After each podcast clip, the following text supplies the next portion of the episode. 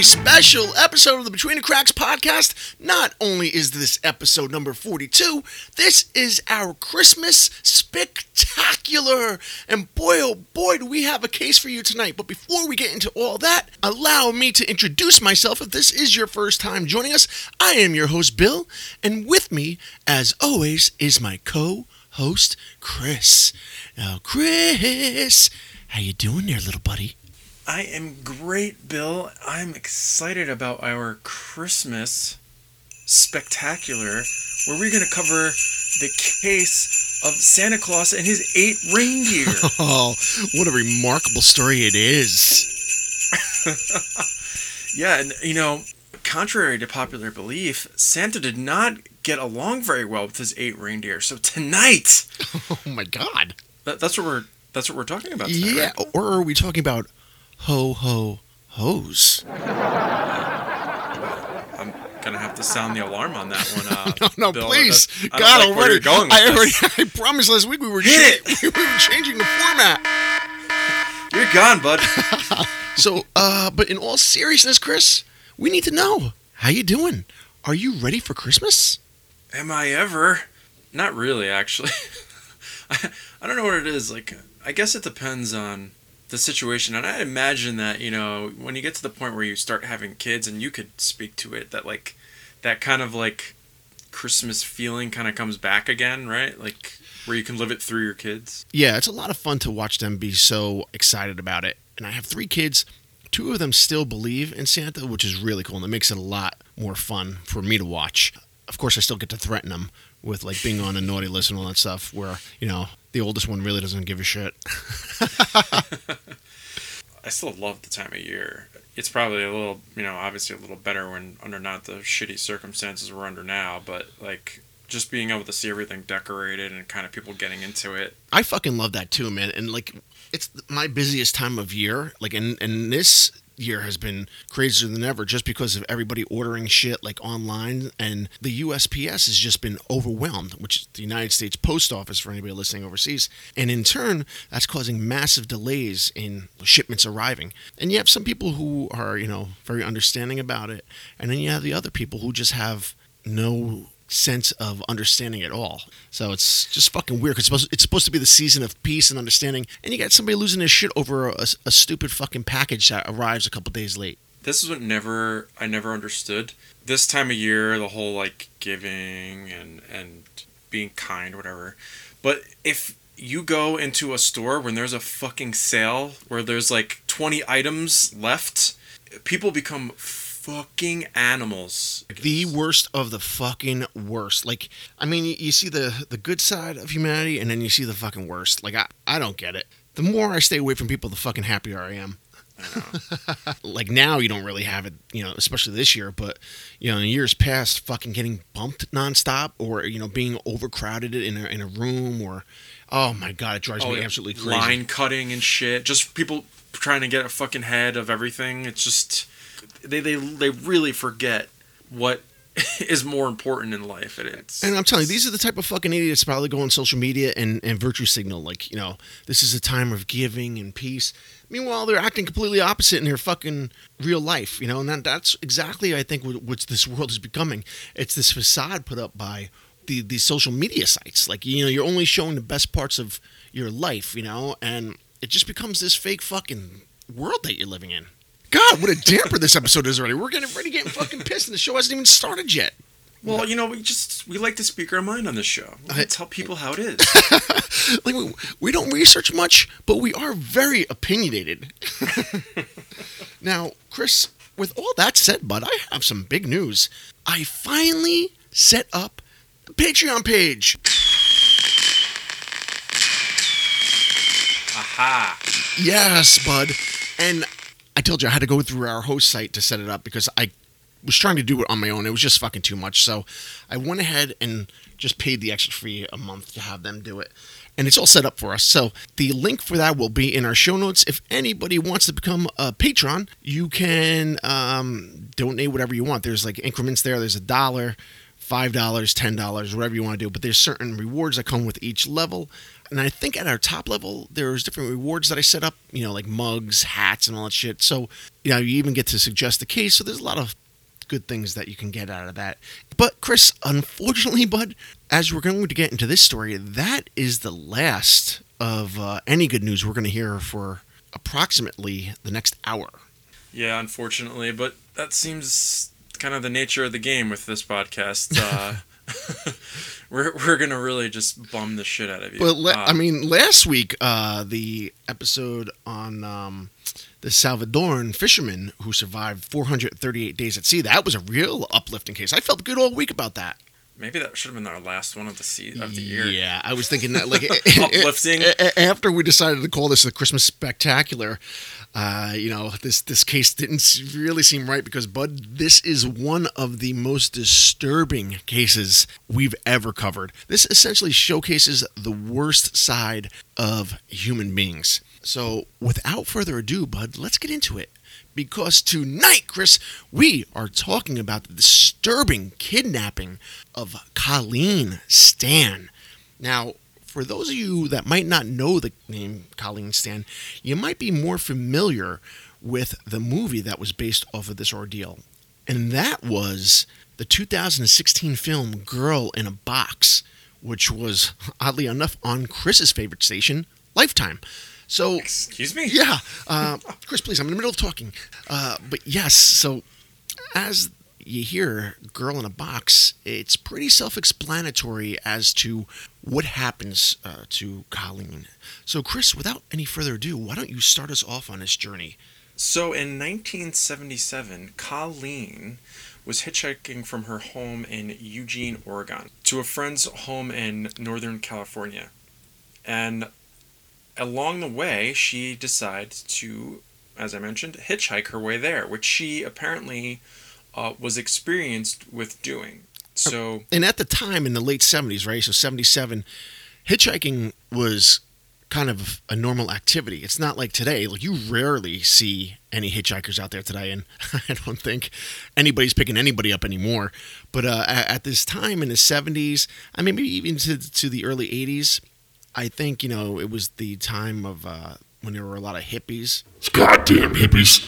Uh, lurking right around. So, uh, Bill, I, I want you to, I'm just going to stop you right there. Uh, I'm going to need you to be careful. You're treading Uh... very, very thin ice. But, uh, yeah, so, I mean, I think it was a more trusting time period. And uh, therefore, you know, this was nothing that was out of the norm. And as you said, she considered herself an experienced hitchhiker. Right, and and I guess I understand. It's difficult for me to understand that because I grew up where that was really, like, frowned upon. And obviously with the way society has kind of gone, unfortunately, there's not a lot of trust there. Not, not that there should be, because you're opening yourself up to a very potentially harmful situation. So, have you ever hitchhiked before? I have not. No, I haven't either, but I did pick up a hitchhiker once. Um, mm, probably, yeah, probably about, probably about... twenty years ago, I saw a girl.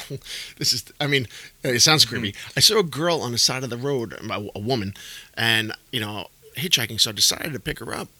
And she must have got very uneasy with me, but, you know, I'm, I'm a very kind young man. But her instincts must have told her otherwise, Chris, because within a quarter of a mile, she asked me to let her out. And, uh, I mean, I did. I mean, I was like, I'm not fucking getting involved with this shit.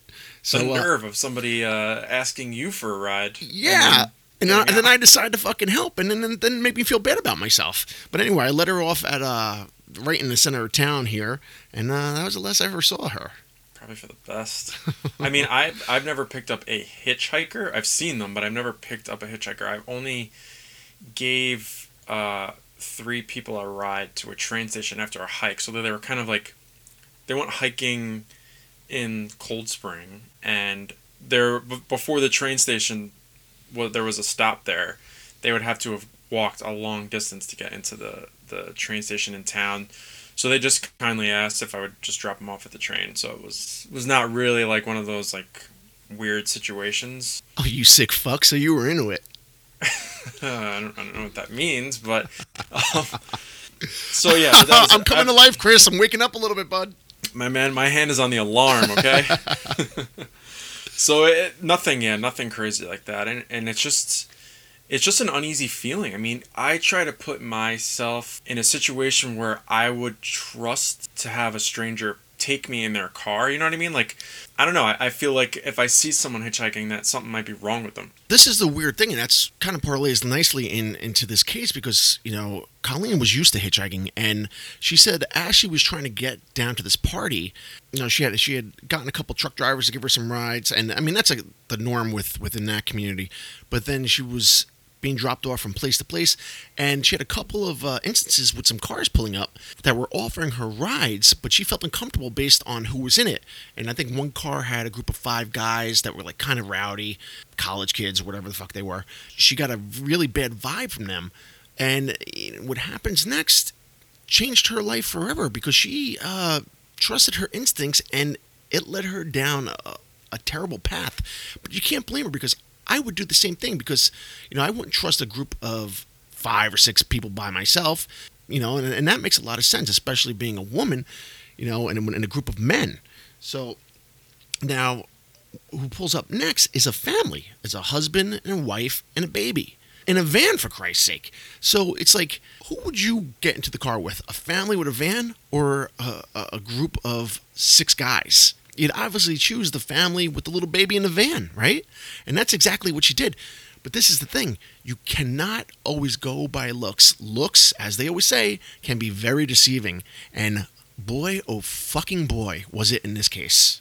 And it's actually one of those things where an experienced person like this or an experienced, uh, you know, kidnapper or uh, perpetrator or whatever, they're going to know what kind of facade that they need to put up to make somebody feel comfortable. So if a person's goal was to kidnap somebody, you would think that the, that their their idea or their or their their kind of tactic would be not to look like some fucking creep, because then you're gonna you're gonna get the exact thing that Colleen did here. She she let two rides go because of that. So we don't even know if this person is actively looking for hitchhikers to kind of abduct, or if this just happened to work out as a crime of opportunity, right?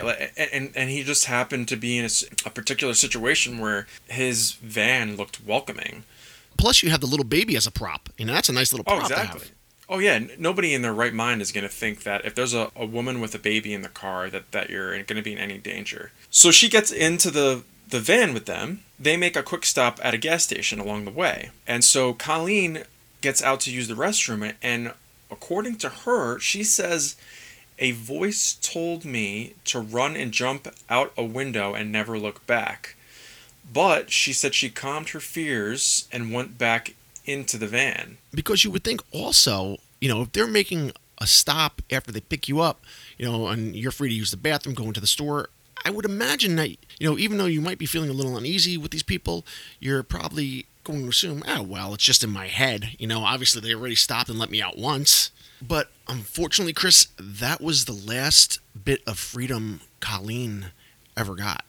Once Colleen gets back into the van after calming her fears, they set out again. But once they are alone in a somewhat isolated area, the driver of this van puts a knife to, to Colleen's throat. Now, obviously, her worst fears come to fruition here. And the man by the name of Cameron Hooker is the person who's driving this van. He and his wife, Janice, who is also accompanying him in the car with their child, are now basically the last people that Colleen are going to see for a while. Just to speak a little bit on Cameron, he is a lumber mill worker that works for the Diamond International Lumber Mill. And apparently Janice, who we almost kind of get the feeling too, like, you have to imagine the kind of person that Janice kind of must be to allow this sort of scenario to unfold, because obviously she's a part of it. She's not fighting this whole yeah thing well she happening. Was very submissive, and I, I think where Colleen made her mistake also is, like, you know, being fooled by the presence of the baby and uh, you know, the look of this wholesome family, is that this guy was a fucking nerd. You know, I mean, he just looked very unassuming, he looked weak, and she fell for that. But basically he was anything but, you know, he was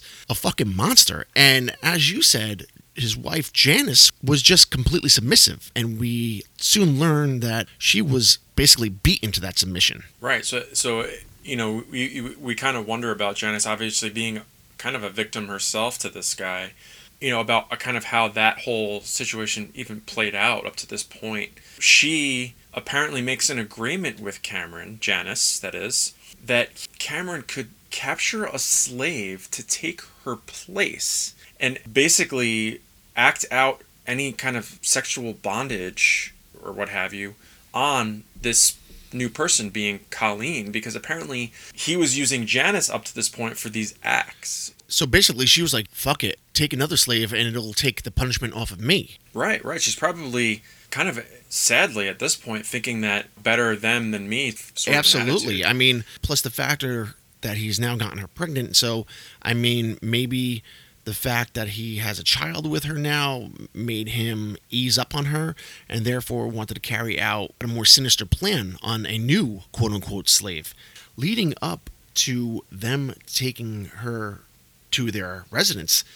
As Chris said, Cameron proceeds to put a knife to Colleen's neck, tells her if she moves or attempts to run, he's going to slit her throat.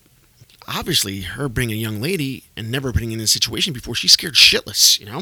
And now this is the part that brings such a unique air to this story and something I've never heard of before nor since, Chris.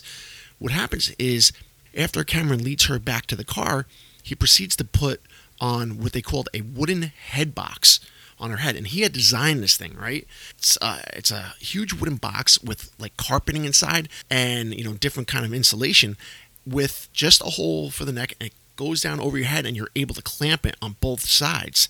So basically what this did, it blinded her, it prevented light from coming in, she couldn't hear a goddamn thing, and if she decided to scream, it was basically soundproof. Nobody's going to hear her. And also limited the ability for fresh air to get in there. So it was limiting her intake of oxygen, probably making her weaker and more frightened than she's ever been in her life, obviously. The box is a weird thing, Chris. Now, having a knife to your throat is one thing, and I, I can understand the fear involved with that, but having this box put over your head and being locked on there, in my opinion, man, it's way scarier having that box on your head than having a knife to your throat. So after he puts the box on her head, things only go from bad to worse, bud. Why don't you tell us what happens next? They take her back to the house, and while there was apparently this deal that, you know, Cameron made with Janice that there would be no penetrative sex with Stan, because Janice is basically acting as a wife in this circumstance and, and kind of allowing a second partner in to play, but she doesn't want things to go too far, right? She she allows this slave for Cameron, but, you know, there's a stipulation that there'd be no penetrative sex. And that's what this cocksucker says. So as soon as they get into the house, he tells Colleen, you know, you are now my slave, and you will refer to me as master, and strips her naked and basically tells her, you will now be renamed to a slave named Kay, and you will refer to Janice as Madam. Fuck you. So, I mean, you can imagine how scared this girl is. So she's probably just in a state of shock. You know, your body's kind of just going along with it, but your mind is shutting down just to protect yourself. So at this point, you know, they've already put a knife to her neck. They put a box on her head. They bring her to an undisclosed location. And when they take the box off, she's blindfolded, tell her that she is now a slave, rename her, and they make her call this piece of shit master. So her mind's probably at this point gone. So once they had her in the house, they immediately lead her down to the basement. Basically, what they did is they would tie her up. And, you know, they would have her on a stool, knock the stool out from under her, so she would just be hanging there. She'd be stripped naked. And, you know, so there is a sexual component to that. But at that point, they would just whip her and beat her and just continue this mental mind fuckery on her. To make matters worse and all the more disgusting, this clown Cameron and his wife Janice would proceed to have sex right below her while she was hanging from the fucking ceiling. So, I mean, we're dealing with some sick fucking monsters here. After that, dude, after she was hanging from these rafters, they finally take her down, right? They take her down and put her in this box that's underneath their bed and leave her locked inside of it for twenty-three hours a day. They let her out maybe to feed her and torture her. She even had her own bedpan in there. I mean, like, you can imagine, especially during the summer days, how hot it was, especially in California, and the lack of air, the lack of light. Basically, she was just doing anything she could to try to survive. And you, you could just imagine psychologically what's happening here. She's breaking down further and further each day. And one day, when he lets her out of the box, he makes her sign a contract. He made up this little makeshift contract, and which at this point she believes anything this guy's saying, because he's doing these disgusting things to her that she probably never even thought possible. So he comes up with this little contract that he makes her sign, basically saying that she agrees to be his slave for life, okay? And that if she ever tries to escape, that there is a group called, quote-unquote, the Company, very, very original, very thought out, uh, that would immediately kill her. Basically says that if you try to escape, it's the equivalent of putting a shotgun to your head and pulling the trigger. So at that point, she believes that she doesn't sign it, she'll be killed, and if she does have the chance to escape, she's going to be killed by people outside. Another little psychological twist to put on this, this guy, Cameron Hooker, had a picture of another missing woman named Mary Elizabeth Spanhake. I guess that's how you would say it. Not really sure. But he had this picture of her and basically told Stan, Colleen Stan, that he murdered her. And she was initially a slave with him, but she attempted to escape and he killed her. And basically uses this picture as a prop to create more fear within Colleen. So this poor girl, all she was doing was going to her friend's birthday party, decided to hitchhike, and now she finds herself locked under a B D S M couple's fucking bed for twenty-three hours a day, and when she's let out, they put a box on her head, or they blindfold her, give her a little something to eat, and proceed to torture her. To make matters worse, even though apparently Cameron didn't actually want to have vaginal sex with Colleen, because he apparently believed that would be a breach in contract with his wife. How considerate of him. Instead, he decided he would actually rape her with implements instead of himself. Just sick. And obviously she's, from what seems like a nightmare, and this is just getting worse and worse, she's she's driven into submission by fear, as as Bill mentioned, not only because of his talk about his previous victim, but also this so-called company, which which she believes, and, and she's got no reason not to believe that, that, that this is truly exists. After this, they move to a mobile home in, apparently in Red Bluff. They went on just living a normal life. So much so, dude, that they had a second kid. It's just so fucked up. You know, they, they continue to go to work. They're living their life. Janice gets pregnant again. And what's so sick is that they did a home birth and actually had the second baby born right above Colleen in the bed. So they're giving birth to this their new child, and below their bed is a girl that they kidnapped, locked in a box. What the fuck? So as you said, Chris, you know, the psychological component of her being fearful of this thing called the Company that Cameron basically pushed into her mind every day, that ended up being more fearful to her than the actual abuse, because even though there were painful physical ramifications, she thought that maybe if she followed all of Cameron's orders, that maybe she can, you know, have a little more freedom and be allowed out of that box a little longer during the day. But she was just so fearful if she ever tried to escape, she would be killed immediately by this, you know, this this fake company that he said existed. And we come to find out that he does start to grant her, ah, he's, fuck him, give her extra little freedoms or liberties.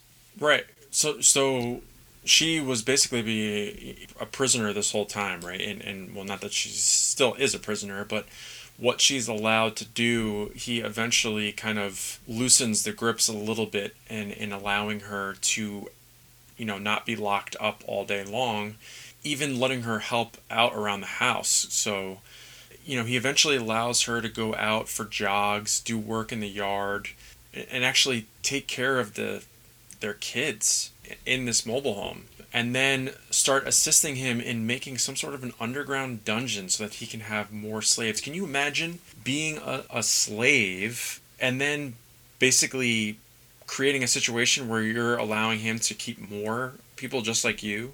That's exactly the way he groomed Janice. So he was basically doing the same thing. He had this format already set out with how he's done it before, and now he's grooming Colleen to do the same, which is just so crazy because, you know, she had the ability to go out on her own. She was even opening doors, talking to neighbors and whatnot, but she was so fearful that she was going to be fucking killed, and she became suspicious of anybody she ran into. Like, so she would think the neighbors were part of the company, or if she went for a jog and somebody drove by her, she would think she was being watched by him. Anything and everything was was causing her to be paranoid and refuse to make any kind of escape attempt.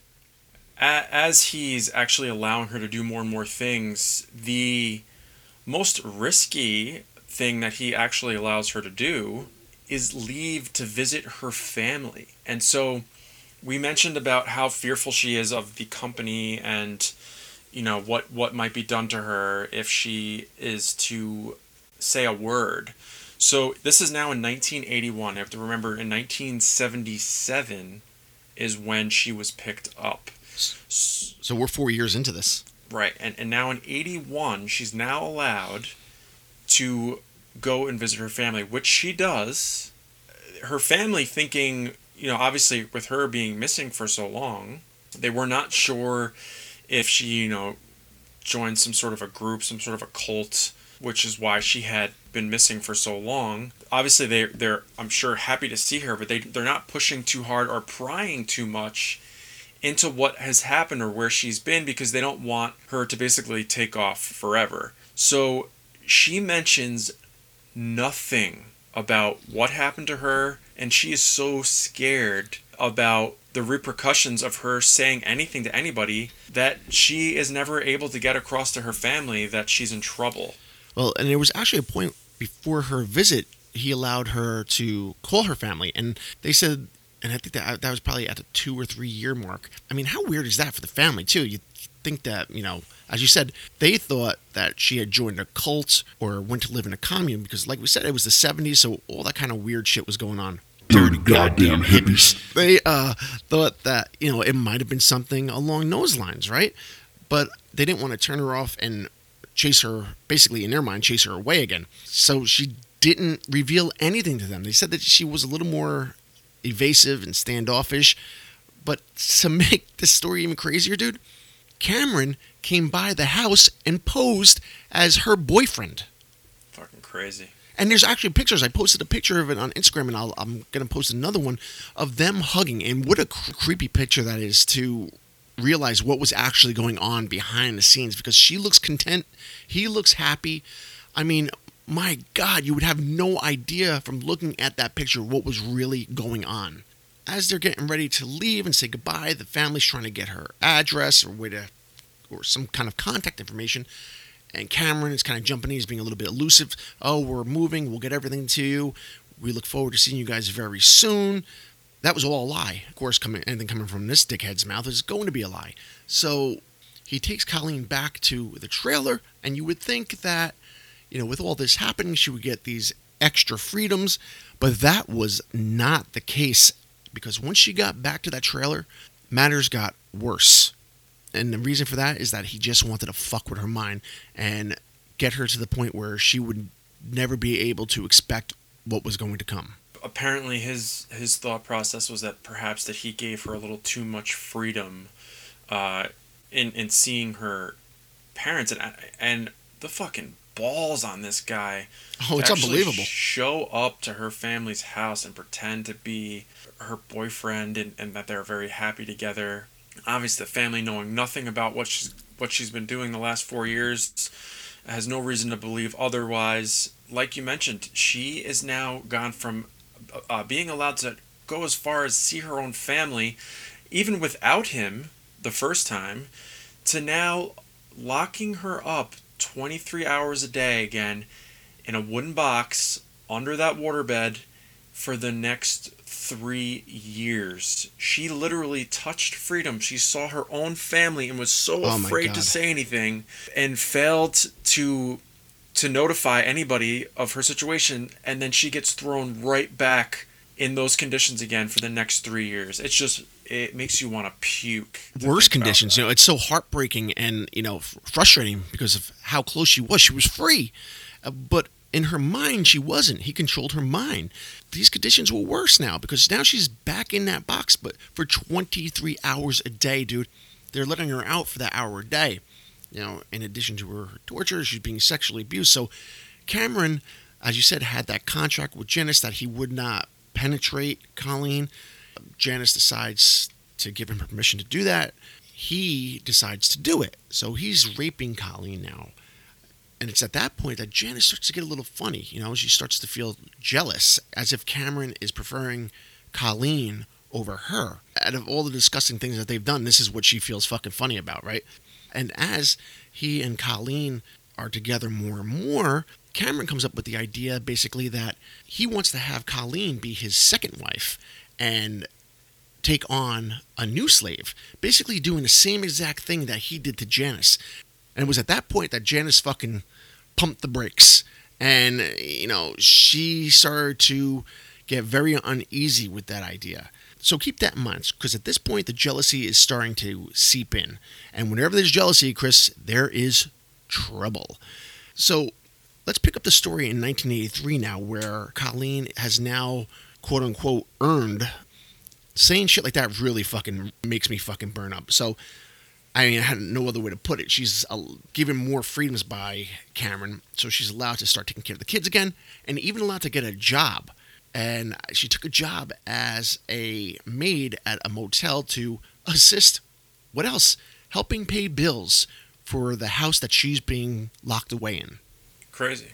As you mentioned with, you know, Janice s- kind of slowly unraveling here, she starts to admit and even start even speaking with Colleen about the kind of struggles she's had herself, basically saying that this whole thing, she's been kind of tortured and brainwashed by Cameron and kind of just been in denial this whole time, basically kind of exhibiting what Colleen is, uh, you know, has been through.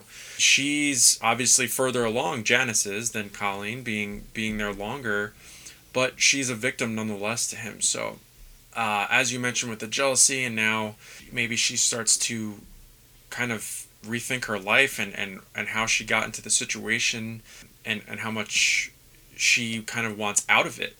Basically what ends up happening is Janice ends up saying to to Stan, you know, um, you know that that Cameron's not part of this this quote the company. Uh, at all, but she does mention that apparently that the organization does exist. At this point, after a few years later, we mentioned that Colleen has more freedom to do things, and she's actually allowed to get a job as a maid at a motel. So she's actually leaving this house now, uh, this mobile home, um, and she's able to go back and forth. So again, another circumstance comes up that, that would provide her a potential option for freedom. And again, she really doesn't take it until this conversation, apparently, with with Colleen. And maybe it sparks something to work up the nerve to do this, but she apparently went to a bus station. She calls Cameron and says that she's leaving him. She doesn't know what to believe. So you have Janice coming to say that the company still exists, but Cameron is not part of it. And I think the reason for that would be to create more fear in Stan. So she basically wanted her out of her life. So Janice wanted Colleen out of the picture, but she didn't want her going to the police. So basically she said if the company was real, she would still be killed if she spilled the beans on all this shit that was happening. But basically, get out of here. Here's your chance of freedom. So as you said, she went to a bus terminal, called Cameron, and said, I'm leaving. I'm out of here. And uh, what he does is uh, breaks down and starts crying, Chris. Poor God, little Cameron. So bad for him. Yeah, poor little Cameron starts crying. But that's not it. Like we said, dude, she still believed that the company was real. When she left and got back to her parents' home in Eugene, Oregon, she didn't even call the police. To make matters crazier, she was in constant contact with Cameron still at this point, making phone calls to him. And Janice even contacted her and was pleading with her, please don't tell the police. Let's see if we can get him to change his ways. Colleen should have been like, fuck you. She was just so brainwashed and psychologically fucked up beyond recognition that she followed Janice's request. And she kept it quiet. The crazy thing that happens is that while Janice is telling Colleen to give Cameron, you know, a chance to change, I guess not contact the police, which I don't think Colleen had any intention of doing anyway because of her fears still. What comes to sort of a surprise is Janice ends up reporting Cameron to the police. It's actually Janice who ends up doing it. What she tells the police, and maybe this was kind of her way of perhaps getting the police serious about it, other than, you know, just saying, oh, I kidnapped and this. But he, she mentions, which... Uh, if you recall that Bill mentioned back, Mary Elizabeth uh, Spanhake, Janice tells the police that he tortured and murdered her. Of course, the authorities know of this case, and they go to find this body as proof, because obviously, you know, you could say all you want uh, about, oh, he said, she said, uh, but, but the police need proof. That's just the nature of the game here. And they don't find any proof. So there can't be any murder charge brought up. But they, of course, can investigate the matter of Colleen and Janice in, in terms of the torture and and sexual assaults, rape, all that that were done to them. So this is where Janice and Colleen now have a chance to testify against Cameron. And uh, I, you would assume that Janice is going to stick by her man. Am I right, Chris? My man, she gives him up. So fast. She folds like a cheap suit. She decides to testify in exchange for full immunity. So basically, fuck you, Cameron, you're going to get what you deserve. But, you know, she should have gotten what she fucking deserved too, because she's no innocent bystander in this whole thing. Yes, she was psychologically and physically abused by Cameron, but she also, in turn, allowed it to happen to someone else for nearly a decade. So let's not forget about that. That's a touchy situation too, I guess, right? Because aside from her basically wanting full immunity, I wonder if a court would even, you know, what they would do to Janice. Obviously, I think part of it was that they accepted this full immunity from her because I don't know how hard they would have come down on her. Given the situation where, I mean, from what it appears anyway, that she was a victim herself. I wonder uh, any if there would be uh, any prosecution at all if she if she didn't demand uh, immunity.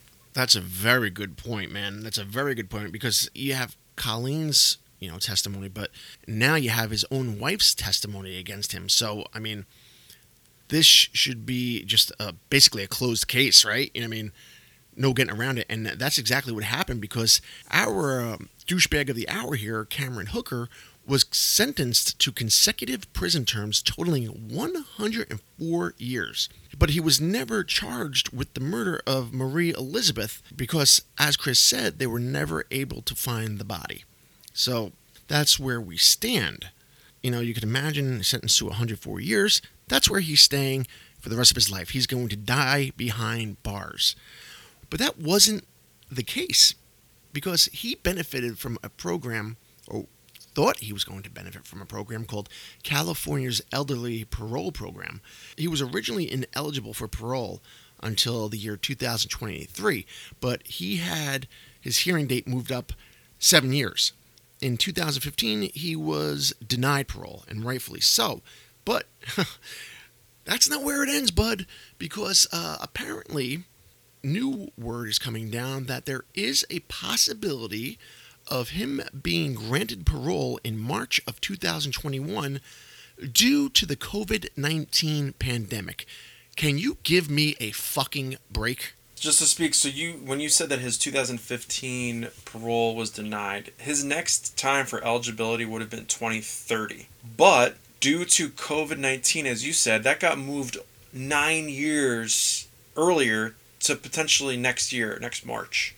The way this whole system works, and you know, you hear this many times, that people's sentence, their their actual sentence and the time that they actually serve is never the same unless that person does not exhibit good behavior or, or at least an attempt to do something better for themselves or for society. So it's not unheard of for a sentence to be essentially almost halved because of this, and especially one as long as his. But it just doesn't seem right, does it? For someone who basically abused, that we know of, three people, Janice, Mary Elizabeth, and Colleen Stan. Now he's going to be eligible for parole again and most likely released because of the fucking covid nineteen. I mean, I can you... I, God... I wonder what Colleen feels about that. Oh, you know? she, I mean, I, I saw her in an interview recently, and she said that she obviously hopes that he never gets out of jail again. I mean, and I mean, I really hope that the parole board keeps what she has to say about this in mind. I mean, l- let's just use some fucking common sense here. You know what? We're we're gonna revisit this. Yes. At another time, we're gonna wait and see next year. Mar- no, we only have three months, Chris. March of two thousand twenty-one. It's coming up. Right, right, right. So we might have so, to. Yeah, we're going to revisit this. This is a very good well, idea. In a few months, we'll we'll we'll you know kind of listen out for this and see. Uh, and of course, you guys should all follow it too. See what ends up happening with his parole hearing. This is unbelievable.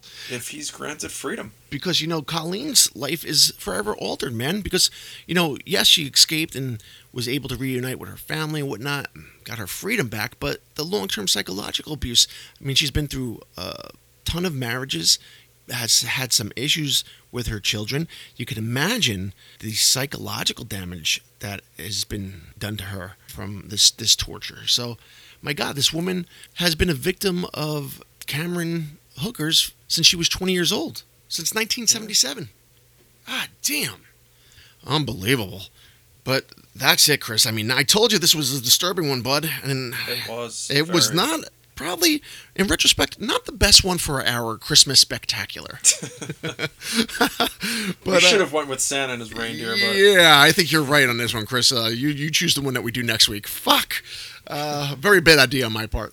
But uh, with all that said, bud, that is it. That is the case of Colleen Stan. And as Chris said, we will keep you posted on any further updates in this case. But... Uh, You know what, bud? It's time we go enjoy the holidays with our family. So let's give the rundown here. If you... Whoa, whoa, that was weak. Oh. If you want to get in touch with us, you can reach us at b t c pod twenty twenty at gmail dot com. You can find Chris, as always, on Facebook at Between the Cracks Podcast. You can find me on Instagram, Between the Cracks Podcast. And as I said, the Patreon page is now up and running. It will be in the show links. Just click the link there and... uh You know, see what we have to offer there. Also, the link for the merch store will be there on Teespring. That's B T C. All sorts of cool shit there. And uh, I think that's pretty much it. So before we go, Chris, we say we wish everybody out there in podcast land a very Merry Christmas. And without further ado, why don't you hop on the back of my sleigh, Chris, and bid the fine, fine people... the fondest. Oh, farewell. That's a Christmas kitty. Uh, nah, uh, I think that was right. I mean, I don't think... That, no, I, I actually...